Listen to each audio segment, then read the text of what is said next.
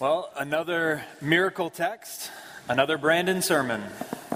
I, I walked in, and this is no joke. Before the first gathering, I had a couple people actually call me the Miracle Man, which is single handedly the most untrue but yet awesome nickname I've ever had. I started to tell what my most embarrassing nickname was in the last service, but I've learned from my mistake. I will not give you that much ammunition today. I, I, can't do it. You guys will call me nothing but that for the rest of my life. So turn to Luke chapter 5. Luke chapter 5. Rod was supposed to be preaching, but he's in Jordan with a team working with refugee ministry. It's my voice, like my voice is changing right before your eyes, isn't it? Right here. Do I need to do anything, Caleb? Okay. Rod is in, the, in Jordan with the team, so obviously he can't preach, so he gave a signal to the bullpen, called me in for some relief preaching. Hopefully, you guys are not holding your breath like I do every time the Tigers make that signal. No, go to the relief. Eh, we got a lot of Tigers fans in the first service. They were instantly right there with me. Tiger relief pitching is just bad this year.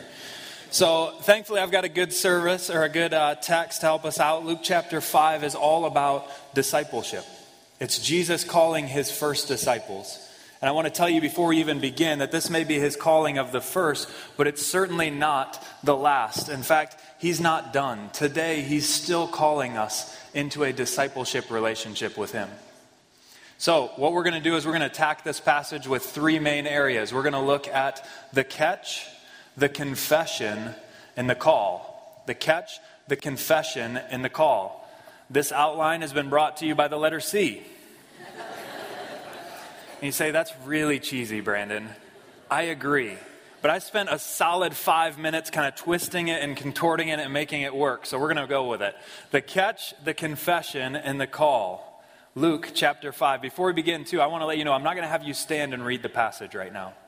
I know for some people that's probably going to bother you. You love doing that. We're going to actually stand and read it at the end. Once we've studied it, once we've prayed through it, once we've wrestled with the text. I want to just try it out. If it doesn't work, it doesn't work. You guys can come up. I'll collect your apology from me. If we're really tight, I'll even hug it out with you, all right? Is that fair?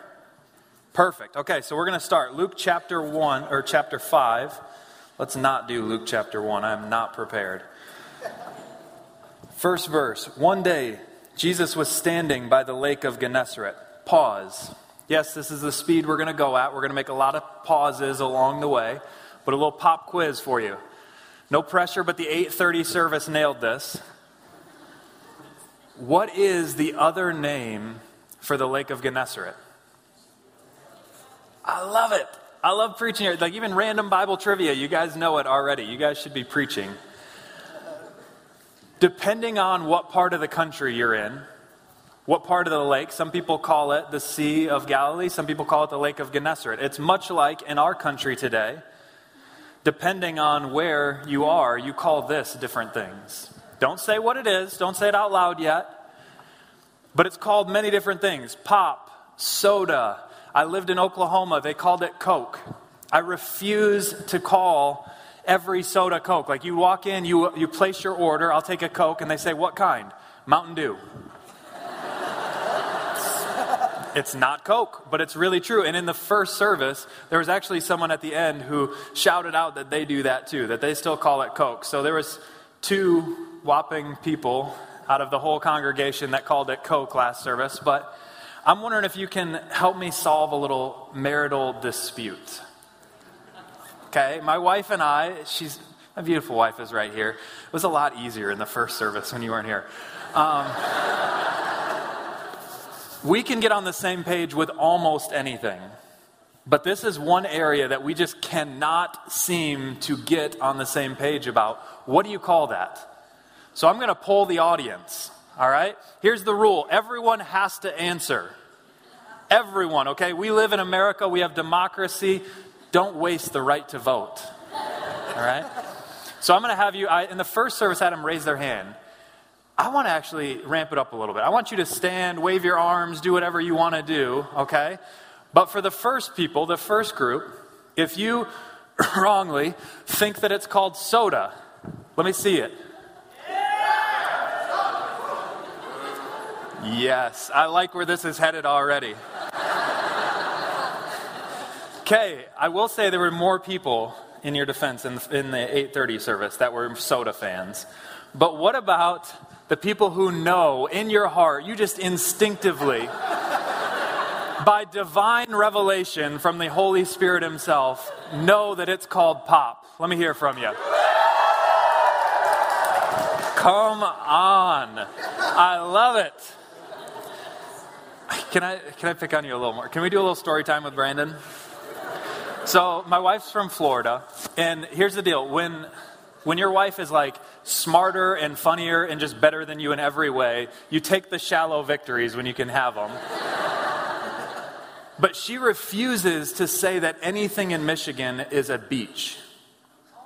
That a beach is where ocean meets sand. Wow, I, I didn't expect this response. I'm sorry, sweetheart. So I took her to Ludington, I took her to Holland, I took her to Pentwater and Grand Haven and Traverse City, all these different places, and she says they're beautiful, but it's not a beach. What do you call them, sweetheart? WMLs. Water meets land. I love you. So, next time you guys head out to the WML, think about my wife because she's awesome and she's a Florida girl who grew up with apparently much better beaches. Um, let's get back to the sermon, huh?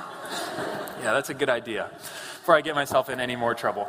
Um, we're talking about the Sea of Galilee. I'm just going to call it that since that's the name most of us are familiar with. It's actually a lot bigger than you think. When I went there, I was shocked at the size. The Sea of Galilee is 13 miles by 6 miles wide. Boy, that got nothing from you guys. I see, I'm going to have to help you out on how big that is, okay? So say, how big is that, Brandon? I'm so glad you asked. All right. First slide here. This is Grand Rapids. If you find yourself for a moment, if you need a hint, the yellow balloon is where we are. That's 131 down the middle, 196. Everyone got a, a good framework? Okay, perfect. Now, we're going to have to zoom out a little bit for me to show you the size of the Sea of Galilee. But why don't you go ahead and show it up there? Next slide.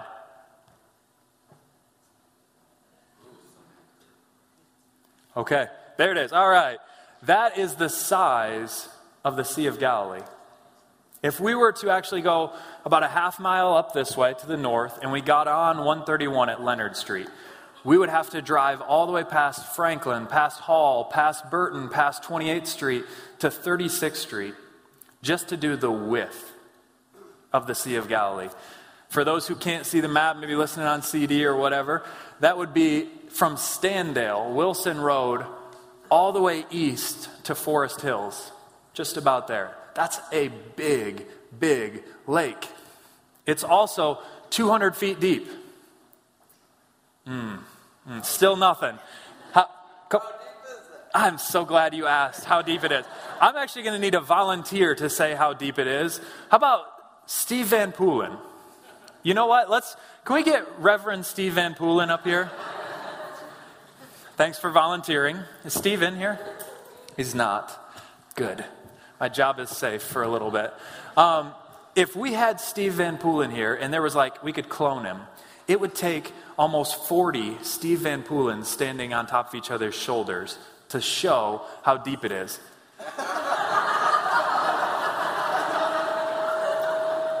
so we have here, if you can, if you're in the way back, that's actually a column, like a leaning tower of Steve Van Poelens.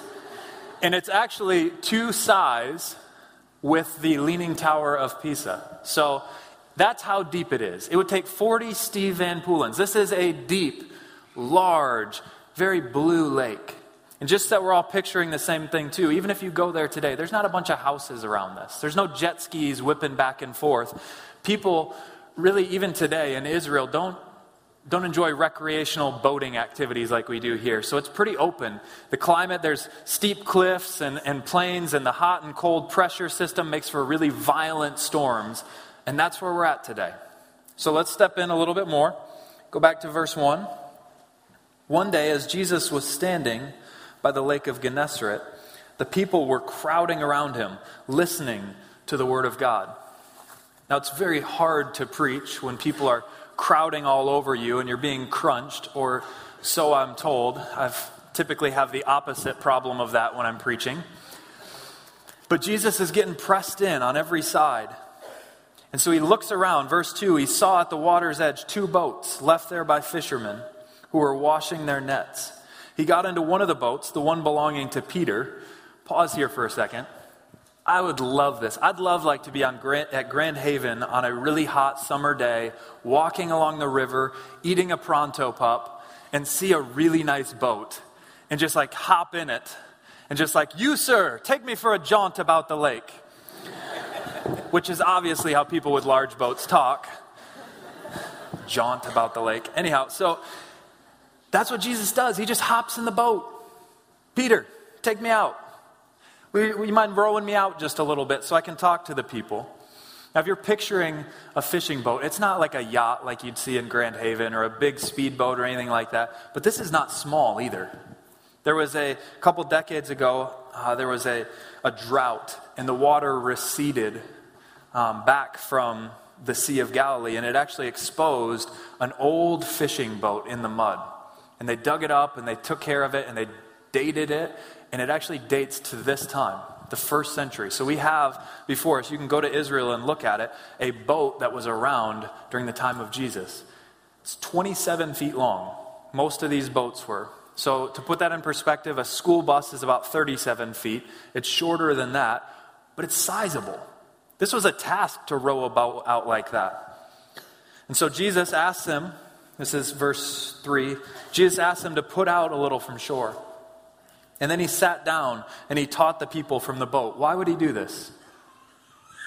It's not just to keep from getting crushed by the crowds. Jesus is really, really smart he's employing the highest technology of the day aqua acoustics. Okay? Water is a great amplifier for sound. Maybe you've seen this, like you've been out on the water or you've been on the shore when someone's out in a boat and you can hear every word that they're saying, even though they're a long ways out. Makes for really awkward moments at times. Jesus knows this. He knows that as a preacher, uh, the human voice is really finite, it's really limited. You have to preserve it. Unless you're George Whitefield. You guys know George Whitefield? He's a famous preacher from quite a while ago. And he had a voice that was just, it was mesmerizing to people. In fact, his voice was described that he could bring a whole crowd to tears and get people weeping by simply uttering the word Mesopotamia. Whitefield, though, Benjamin Franklin went to see him. And Benjamin Franklin, that seems to me like a pretty like reliable source on this. He went to see him, and he said George Whitefield preached to a crowd of 23,000 people before the invention of the microphone. That's a lot of projecting. So he spoke to him for two hours, and then it's rumored that he went back to kind of like his dressing room area or whatever it was, and he spent an hour coughing up blood. That is dedication. Please do not expect the same level of dedication from me today. So, now that we have our picture, our scene, Jesus is on the boat. He's sitting comfortably. He's talking in a reasonable voice because the sound is just traveling throughout. It's a big lake. It's blue. It's a beautiful day. And now let's go into the catch. The first section for us, verse 4.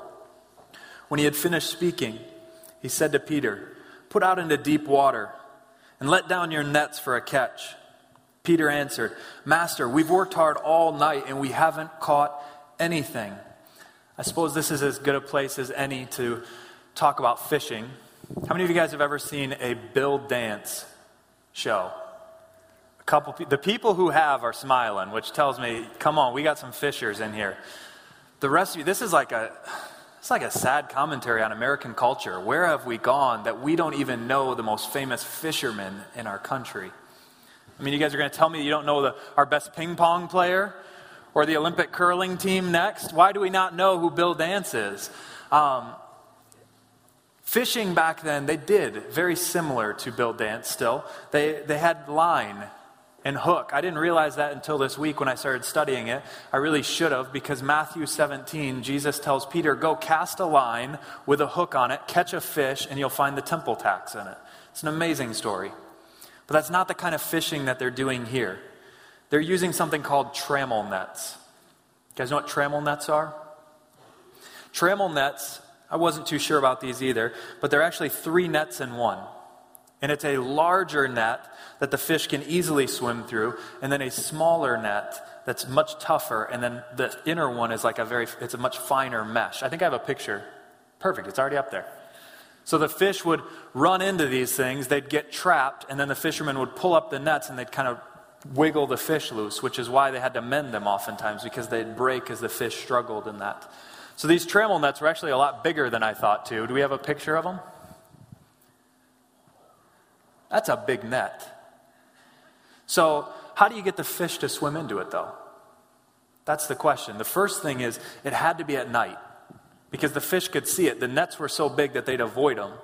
And so they'd lay out very carefully these nets, and then they'd be in the boat and they'd scare the fish. So they'd start slapping the water with their oars, they'd start stomping their feet, dancing around, making as much noise as possible to startle the fish to go really deep and get trapped in these nets. Now, with that in mind, let's look at what Jesus is asking Peter to do. He spent all night lifting up these heavy nets, and now Jesus has a request of him. Verse 4, we already read it. When he had finished speaking, he said to, to Peter, Put out into deep water and let down your nets for a catch. This is a huge ask, okay? Peter spent all night long. He's frustrated. He's tired. He hasn't caught a single thing, but he spent all night lifting up these nets, stomping around, slapping the water, putting the nets back down.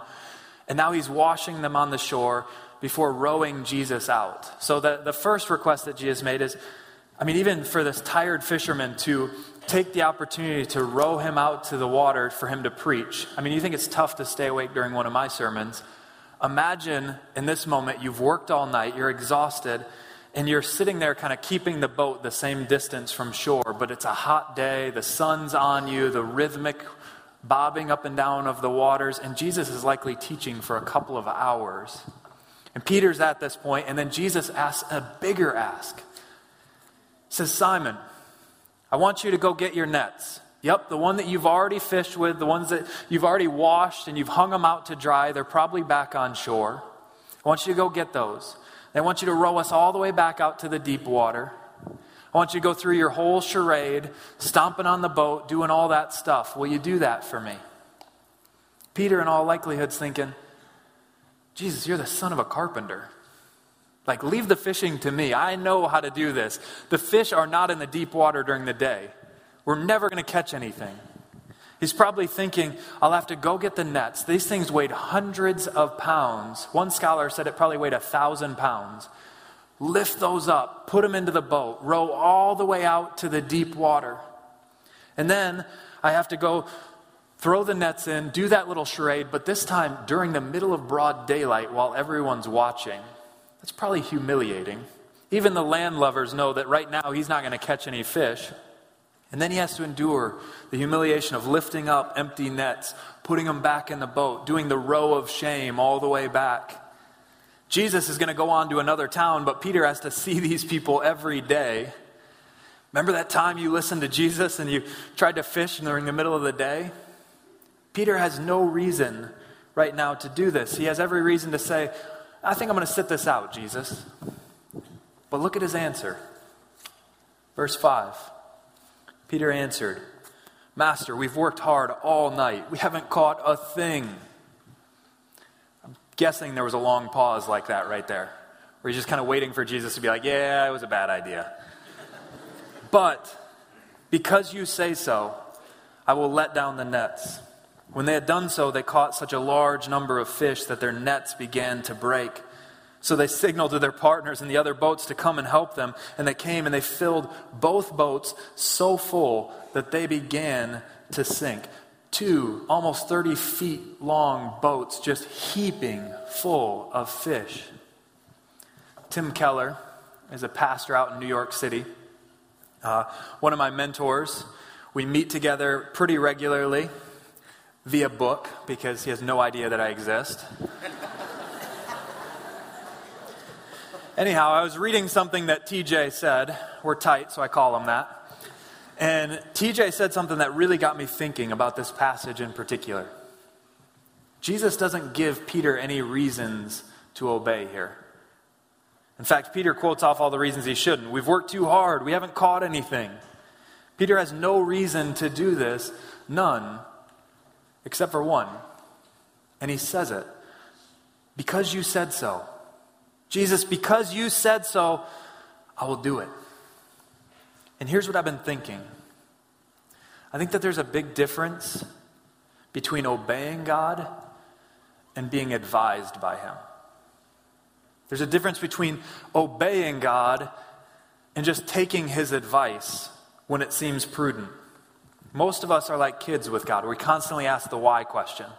Why shouldn't I lie in this situation? I'm not hurting anybody. Why shouldn't I be with this person? They make me happy. Why shouldn't I be able to blow off steam in this way or that way? Why? Why? Why? And Keller would argue that regardless of the response here, it's not true obedience. Even if we follow through, if we have to be shown all of the reasons why this makes the most sense for us. If you're doing it because you're practical, or because it's practical, or because it makes sense with the goals that you have in your life. I think that we take God from the role of king and we put him in the role of advisor a lot of times in our lives. Saying, I'll follow if. I'll follow if it makes sense. If in the long run it's what's best. Obedience, true obedience is like Peter, though. God, this doesn't make sense. I don't know why this is going to happen. It doesn't, it doesn't make any sense at all. But you make sense. And so I'll trust you. Advise means I'll follow when I see the reason, when I see the logic, when I see the payoff. Obey means I'll follow even when I don't see any logic behind it. Honesty time. Are you guys following Jesus? Is he your king? Or is he one of your counselors or your advisors? By the way, is my microphone, is this getting distracting here? I'm fine. Keep going. That's what I'm hoping you'll say. Keep going. No, not Brandon, stop. Your microphone's so bad. Yeah, we should just be done. All right, let's look at the confession. Last week, I said that miracles weren't just about the act that happened or the supernatural, they were windows through which we peer into the very kingdom of God. They're, they're windows where we get a glimpse into something that's deeper and beyond it. Craig Blomberg says that they're parables, that they're designed to teach us something. That's what the point of them is. And Peter gets this. Peter gets this. His response to this catch of fish isn't, This is awesome! We're going to be rich! Like rolling around in the boat full of fish, like in all the scales, like Scrooge McDuck. Any DuckTales fans? You guys know what I'm talking about? I'm sorry to the older generation that has no clue what I'm talking about right now. Um, in the first service, though, we had some people say it was sody pop. And so the younger people had no idea about that. So I suppose it's only fair. Peter doesn't respond that way, though. He's not caught up with the fish. He's not amazed by what he just caught. He's amazed by who he's in the presence of. He instinctively knows that the, the point of the miracle wasn't to provide fish for some poor fishermen, it was to reveal something about Jesus. Look at verse 8. When Simon Peter saw this, he fell at Jesus' knees and said, Go away from me, Lord. I'm a sinful man. I'm unclean. If you were at the service last week, get away. For he and all his companions were astonished at the catch of fish they'd taken. And so were James and John, the son of Zebedee, Peter's partners in the presence of Jesus, all the chaos of like sorting through these fish, getting them to market, just like fades into the background for Peter because what he has to do is reconcile how he can stand before a holy man that just orders the fish around. I'm going to say something that some commentators will disagree with me about. I think that there's way better evidence for this. Come up and talk to me afterwards. We'll nerd out on original language if you want. I think Peter sees the deity of Christ already, right here. And the reason that I say that is because he responds the way that people respond when they see the Lord. Most famously, I think of like Isaiah in Isaiah 6. What's Isaiah's response? Let me read it. In the year that King Uzziah died, I saw the Lord high and exalted, seated on a throne, and the train of his robe filled the temple. Above him were seraphim, each with six wings. With two wings they covered their faces, with two they covered their feet, and with two they were flying. And they were calling to one another Holy, holy, holy is the Lord God Almighty. The whole earth is full of his glory. At the sound of their voices, the doorposts and the thresholds began to shake, and the temple was filled with smoke. Woe to me, I cried, I'm ruined. From a man of unclean lips, and I live among a people of unclean lips. And my eyes have seen the King, the Lord Almighty. Then one of the seraphim flew to me with a live coal in his hand, which he had taken from the tongs, with tongs from the altar. With it, he touched my mouth and said, See, this has touched your lips. Your guilt is taken away and your sin atoned for. And then I heard the voice of the Lord saying, Whom shall I send? And who will go with us? And I said, Here I am. Over here, send me.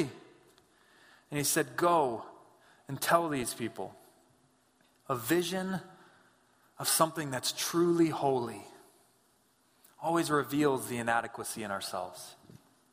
When we see something that is pure and perfect and holy, we're both attracted to it, but instantly know too that we shouldn't be around it, that we're not worthy. Christians have been talking about this for years. Charles Spurgeon, a very famous preacher, wrote about this, this reaction. I want to read it for you. He says, Peter, feeling as if he, so sinful, had come too close to the Lord who was gracious, that he must dare not keep near him. He's saying, Peter realized that he came way too close to a holy man and that he shouldn't stay there. He needs to get out of there quick. And then Spurgeon asks, Have you never felt the same as that? If not, I fear that you've never known the Lord, not truly for yourself. For the knowledge of Christ combined with the knowledge of ourselves is sure to produce this holy shrinking, in which we have no need for anyone to say to us, Take off your shoes, for your, this is holy ground. For we're almost ready to put off our very body, for we can scarcely bear the glory in the presence of the Lord. Let me say it again a vision of the holy will always reveal the inadequacies, the unholiness within us. We press close to God, as Hebrews says, and we approach with confidence because of Christ. But it's only by Christ's blood we must recognize that apart from that, we have no business being anywhere near a holy and righteous and perfect God. Jesus' response to this confession by Peter is just amazing to me. Look at verse 10. Then Jesus said to Peter, Don't be afraid. From now on, you will fish for people. So they pulled their boats up on shore. They left everything and they followed him. This is the call. Jesus doesn't chastise this humble sinner. He had every right to be like, Yeah, you are sinful. I'm going to leave now. But he calms him with these words Don't be afraid. And then he goes beyond even that and he invites him. He gives him an invitation. From now on, these words, it's like cluing him in. Peter, this is going to be huge, okay? Your life is going this way. This is going to be one of those moments, though, where your life will never be the same. From now on, your life will look dramatically different than it does right now. This is where I wish that this wasn't a sermon and I could like sit down with each one of you and kind of ask, do you, do you know this? Have you had one of these moments where you realize, I'm living for myself, I'm living for the world, and then I saw the Lord and it changed me. And from now on, my life will never be the same. I think there'll always be a moment like this in the life of a believer. Does your life look different today than it did before you found Christ, if you know Him? And then he gives them this, this call says, You're going to fish for people. This invitation, he doesn't turn his back on the sinner, but Jesus actually invites us to partner with him in his mission of bringing the good news to the world. And it's kind of an odd metaphor to fish for people. The point of it is rescue. I've heard it said that the metaphor is not kill and eat, but save and feed. The comparison is trusting God for this catch. You trusted me to provide all these fish. Now, go out, sow the seed, throw your nets out, and trust me to bring people to myself. What's Peter's response? He left everything and he followed him. I want to clarify this doesn't mean that every one of you need to quit your jobs, all right? I don't want to get a bunch of angry emails from employers all over Grand Rapids tomorrow saying that, well, my employee just quit and they said that you told them to.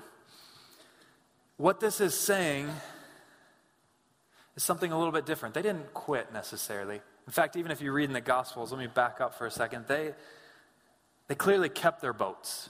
They clearly kept their nets. They go back to them at some point. But what this means is that the priority of their life will no longer be fishing. The thing that's most important to them will no longer be fishing. They've found something far greater to live for. In the wake of the greatest catch that they've ever seen, I'm guessing, two heaping boatfuls of fish, a lot of money on the table, they've found something that's worth so much more. Discipleship is a recentering of your life. Actually, scratch that. It's not a recentering, it's a total reorientation of your life what you're centered upon is no longer the same thing. Jesus isn't just something that you tuck in and you fit in among the other things. He is what you center and orient your entire life around. He didn't die just to be fit in, He died to save us completely. My fear is that a lot of us, we miss. We miss this and we could never respond like Peter. I know I do this sometimes because I can't take my eyes off the fish. I get so caught up in the blessing that I miss the blesser. I focus on what he's done for me as opposed to who he is. But not Peter. He drops everything to follow God. Why? Because he's found something far, far, far better and more substantial than anything that he's ever found. Millions of things in this life promise satisfaction, but only one thing delivers. And Peter's found it. He's found the pearl of great price. You say, What is that? Let me read for you in Matthew. It's a parable. Jesus says, The kingdom of heaven is like a treasure hidden in a field. When a man found it, he hid it again. And then in his joy, he went and sold everything he had and he bought that field. So this man is coming, walking through a field and he finds this immense treasure worth more than anything he's ever seen. He hides it so that he can own the land and he can own this treasure. He sells everything that he has with joy because he's found something better. Again, the kingdom of heaven is like a merchant looking for fine pearls. When he found the one of great value, he went away and he sold everything that he had so he could buy it. Discipleship is a recognition that there's something worth so much more than anything this world could offer. I would gladly, with joy, it's not, a, not something I have to force myself to do, sell everything to have it because he's so valuable. We've got a Savior who calls us to do this, but who did this for us. A God who came down and he sold all and gave up all so that when we stand in the presence of a holy God, we don't have to say, Depart from me, I'm a sinful man, but we can approach with confidence because Jesus has exchanged his righteousness with our unholiness. Is he worth following today? Are you following him? I want to challenge you. Peter does two things. One, he steps out in obedience, even when it doesn't make sense, even when there isn't logic behind it. Are there any of you in this room that need to step out in something. You've got something where Jesus is calling you to draw closer to Him. You just need to obey today. For others, I wonder is there anything that's ripping you off? Anything that you need to leave behind to press in and really follow hard after Him? Let's pray.